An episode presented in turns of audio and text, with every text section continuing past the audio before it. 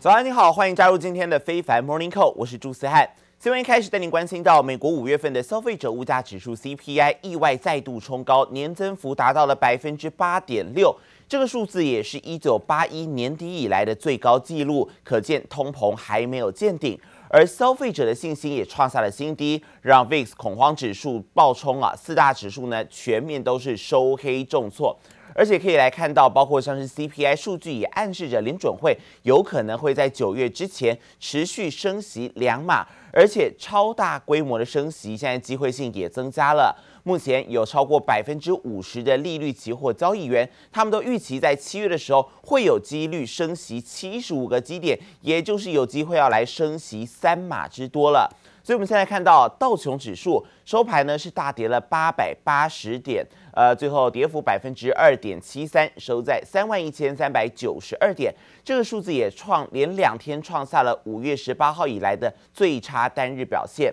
而另外在标普的部分，跌幅百分之二点九一，下跌了一百一十六点，收在三千九百点整数关卡。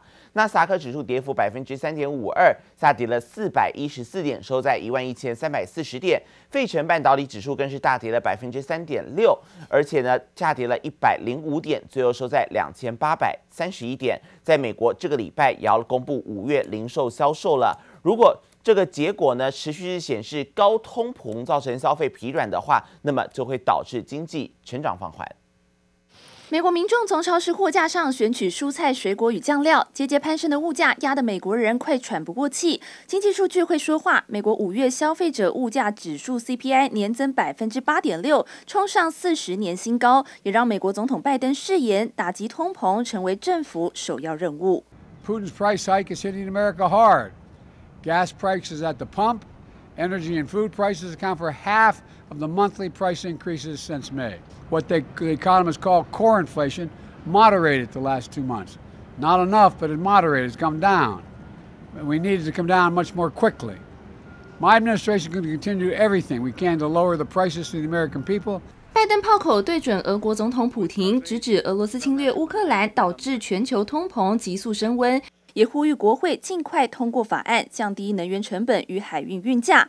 而经济数据坏消息也让美股四大指数闻讯重挫，道琼崩跌八百八十点，续创五月十八号以来单日最差表现；周跌百分之四点五八，也是数月来最惨的一周。科技股为主的纳斯达克指数则下跌四百一十四点，收在一万一千三百四十点。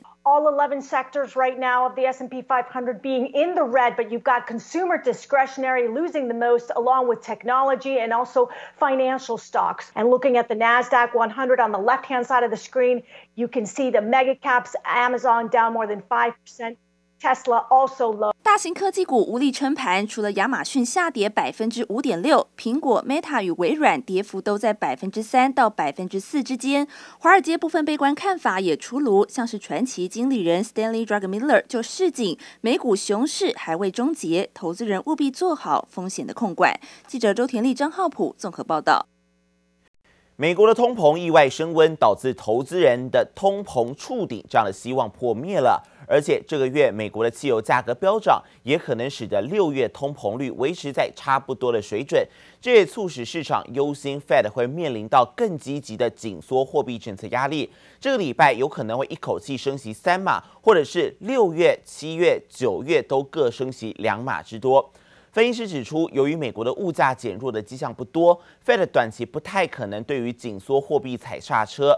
美国的资产可能还会遭遇到更多的痛苦，尤其美国三十年期公债殖利率现在已经低于五年期公债殖利率了，再次呈现殖利率倒挂的格局，也显示市场很积极的认为 Fed 呢，他们升息的可能性会导致因经济硬着陆。而高盛的策略师也认为，现在金融情势距离 Fed 暂停升息的程度还很遥远，显示债券殖利率是有走高的风险，将会持续对于风险资产造成压力，美元可能还会持续在全面走升。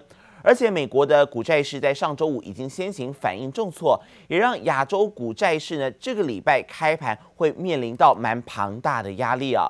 而另外，股市焦点还有电动车的龙头 Tesla 又要拆股了。他们向美国证券交易委员会提交了股东说明书，揭露一拆三这样的股票分割计划将会在八月四号年度股东大会上来寻求股东的批准。而这一次再度拆股，降低了散户投资门槛，激励 Tesla 盘后的股价上涨超过百分之一。尖叫声不断，在全场的欢呼声下，特斯拉执行长马斯克揭开了电动皮卡车 Cybertruck 的庐山真面目。而现在又传出了好消息，特斯拉最新公告一拆三的股票分割计划，渴望吸引更多的散户投资。The stock price or the split adjusted stock price, it doesn't change anything in terms of the value. And why investors choose to put more money into the stock is beyond somebody's imagination. 特斯拉预计在八月四号年度股东大会上寻求股东的同意。如果这次获得批准，将是特斯拉在不到两年内的时间二度分拆股票。此消息一出后，也带动特斯拉的盘后股价上涨超过百分之一。同时，也在申请的文件中表示，股票分割将有助于重置普通股的市场价格，让员工们在管理股权上有更大的灵活度。They're not going to do a stock split. if they feel like things are super negative. And I think that's, you go back to the last one, and, and that was really just, just obviously a massive really start of what was a historic run. 今年以来，除了特斯拉以外，还有两大科技巨头也纷纷宣布股票分割计划。像是亚马逊在上个月就获得了股东批准，近期也实施了二十二年来首次股票分割，分割比例为一股拆成二十股。而 Google 母公司 Alphabet 同样也是一拆二十，已经获得股东同意，预计在七月中旬就会生效。可见各家公司都使出了拆股计划，希望能进一步推高公司的市值。记者陈湘婷、苏伟明综合报道。不过，现在对于股市最大的风险恐怕还是通膨哦，而且在美国的部分，通膨很严重。根据美国汽车协会的数据显示，美国汽油呢平均价格是第一次突破了每加仑五美元，不仅高于一年之前的三点零七美元，也在未经调整通膨的情况之下创下历史新高，让民众叫苦连天。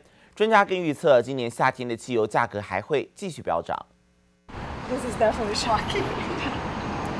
so that's shocking. That's the most expensive that I ever paid for gas. This is the first time I've seen over five dollars, and this is six dollars and three point nine cents a gallon. Crazy. 油价惊惊涨，让华盛顿居民怨声连连。美国汽车协会资料显示，全美平均油价周六冲破每加仑五美元，相当于每公升三十九点一八元台币，创下历史新高。燃料成本进一步飙升，通膨持续升温。They are um, hurting our pockets, hurting my pockets for real. So, um, I mean, I get it. It's nobody's fault, but you know, it's it's not. It's our pockets are bleeding, so. 尤其在加州，平均汽油价来到全美最高达六点四三美元。华盛顿、Oregon、阿拉斯加各州平均汽油价格则来到每加仑五点五美元，最低的是密西西比州，但也要四点五二美元。But no, I don't. I, I don't know that I blame anyone right now. Um, maybe the war and the the um, gas companies. Doing what they do to to make money from from people, yeah. Because it's expensive, so encouraging our children to ride their bikes more instead of driving. um, you know, we need different sources of of uh, fuel, maybe more electric cars for sure. 美国五月消费者物价指数年增百分之八点六，创四十年新高，汽油价格也创史上新高。分析师认为，由于需求增加、炼油能力减少以及制裁俄罗斯，燃油价格还会继续上升。摩根大通上个月更预测，到八月左右，零售汽油价格可能上看每加仑六点二零美元。记者综合报道。而这一次因为通膨而掀起的股价跌势看起来还没有见到停歇哦，因为最新在美股期货方面可以看到还在续跌哦。迷你道琼期目前跌幅百分之零点五五，而标普期跌幅也有百分之零点九三。特别是科技股、成长股的部分，可以看到纳斯达克指数迷你纳斯期目前跌幅达到了百分之一点五三，下跌了一百八十一点，指数水位在一万一千六百五十九点，就要来看会不会影响到接下来台股开盘的一个盘势了。而另外呢，在欧洲相关的消息，法国在星期天举行了国会改选第一轮投票。根据出口民调显示，法国总统马克宏他所领导的中间派执政联盟跟左派联盟旗鼓相当，但是这一次选民投票率的意愿相当低，弃权率高达百分之五十二点五，创下了历史新低。Aujourd'hui, plus d'un Français sur deux ne s'est pas rendu aux urnes, et cela personne ne peut s'y résoudre. Notre premier devoir collectif, c'est de faire reculer l'abstention. Je tiens à exprimer ma plus sincère gratitude à tous les électeurs nationaux qui, dès le premier tour, ont fait confiance aux candidats du Rassemblement national. Ces remerciements s'adressent bien sûr d'abord aux électeurs de la 11e circonscription du Pas-de-Calais qui m'ont placé à 55% des voix. 外界普遍预估，马克宏他所属的执政联盟渴望在第二轮投票之后取得最多席次，但是今年左派联盟来势汹汹，最后结果仍难以笃定。而马克宏所属的联盟必须取得两百八十九席，在国会席次才会过半。如果六月十九号的第二轮投票结果不如预期，那么马克宏就必须要跟其他的政党来组成联合政府。也来关心到亚洲安全会议香格里拉对话十一号在新加坡召开，其中乌克兰总统泽伦斯基对于台湾的公开声援也引发了国际关注。有媒体提问关于两岸议题，对此泽伦斯基强调，国际社会要以外交手段来支持有需要的国家，不该放任国家单独面对经济、军事、领土都比他更强大的对方国家，而且外交手段不该在战争爆发之后才开始使用。Japanese Prime Minister Kishida said, quote, Ukraine today could be East Asia tomorrow. He was referring, of course, to China's campaign of economic and military coercion vis-a-vis Taiwan. This campaign is in the Russian mold.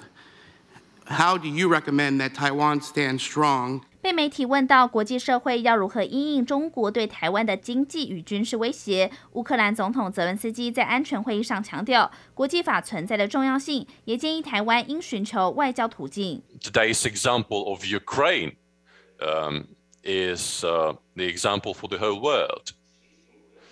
The world uh, must always support any action which is related to preemptive measures to forestall violence, forestall war, because there is no positive aspects coming from wars. No one benefits from it, apart from certain political leaders who are, who are not content with the present level of their ambitions. Therefore, they, they keep growing their appetites and their ambitions. 虽然没有直接点出台湾与中国，但乌克兰总统泽伦斯基表示，外交途径必须是预防的方式，而不是战争爆发后才开始。此番言论被认为是乌克兰至今最捍卫台湾主权的言论。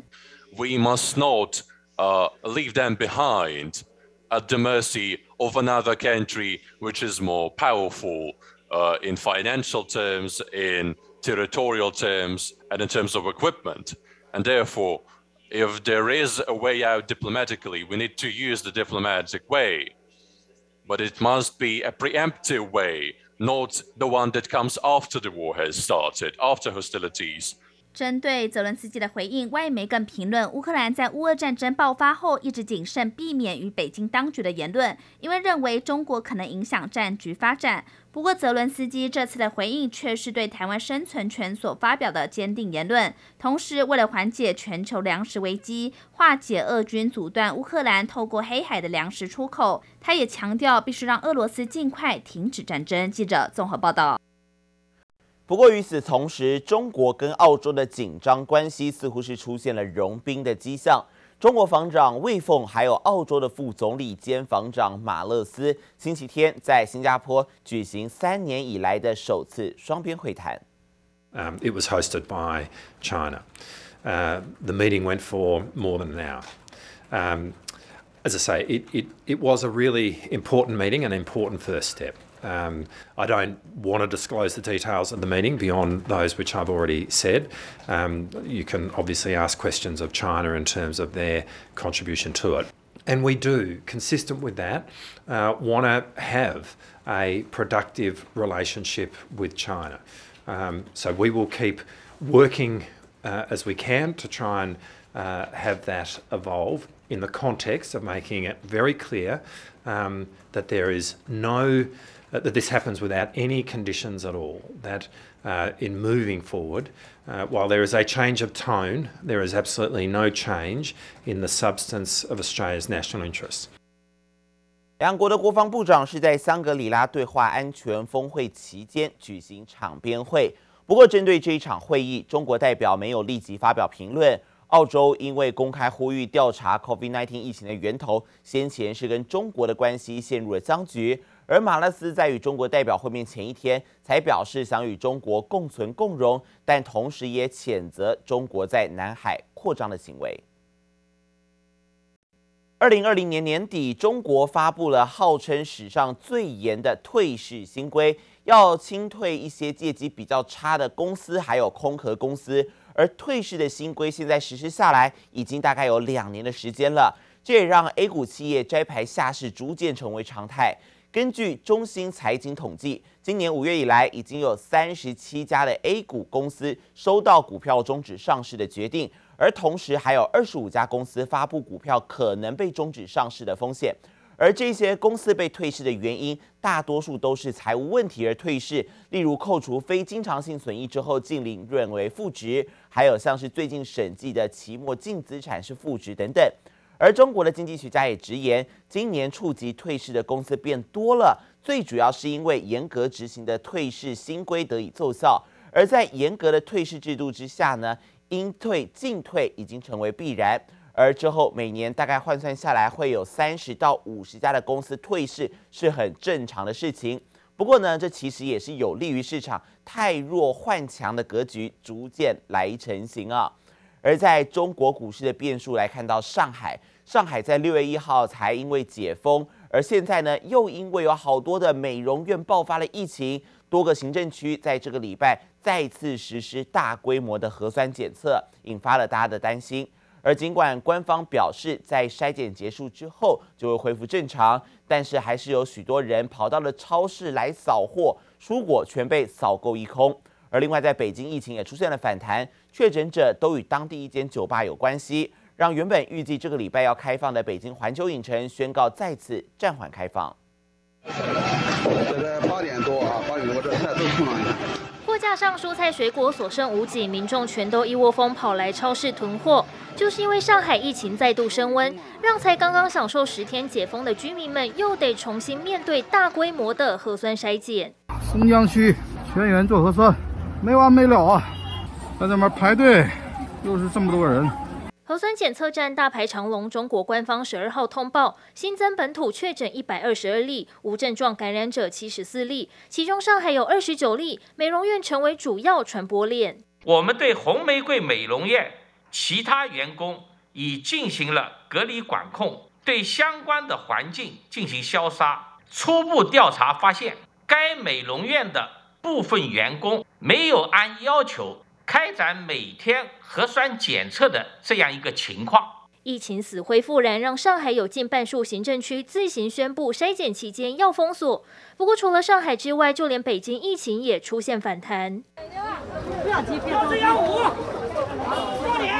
想要出去，通通被拦下。小区现在只能进不能出，临时的封控让居民们被关得措手不及。政府防控压力大增，就是因为北京酒吧也爆发疫情。原本预计十五号恢复限流开放的北京环球影城，也因为有三名员工与酒吧聚集疫情有关，宣告要再暂缓开放。当局赶紧关闭酒吧及周边设施进行清消，再次展现严格落实动态清零政策决心。记者黄秋文杰综合报道。美国宣布取消入境旅客限制，从美东时间十二号开始，现在登机不用出示阴性证明了。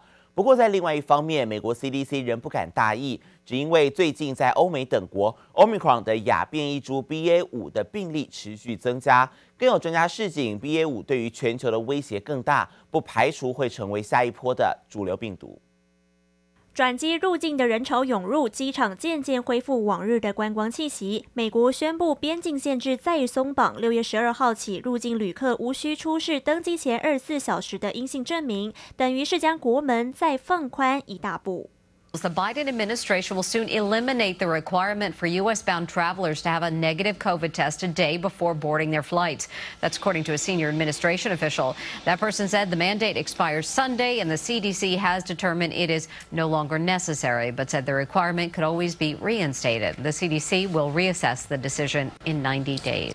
尽管美国解封趋势明显，但根据外媒报道，美国 CDC 将在九十天内重新进行一次评估，随时考虑恢复。只因欧美等国近来相继验出 Omicron 两个亚变异株 BA. 点四及 BA. 点五，已占全美新增确诊的百分之十二，在英国更是以十倍速度增长中。So those BA4 and BA5 subvariants, as you said, are inching their way along uh, into circulation among all of the COVID-19 cases here in the U.S. Doctor, they now account for about 12% of cases. Dr. Jha said that, you know, this is really a prime example of what viruses do. They want to evolve in ways that evade our immunity. 尽管目前全美主流病毒株仍是 BA. 点二，但专家忧心新变异株 BA. 点五恐将会加速追上，只因传染力更强且具有强大的免疫脱逃力等特性，对全球的风险更大，不排除成为下一个主流病毒，被国际间视为疫情警讯。随着各国力拼开国门、恢复正常生活，新变异株的威胁性又不得不再次提高警觉。记者综合报道。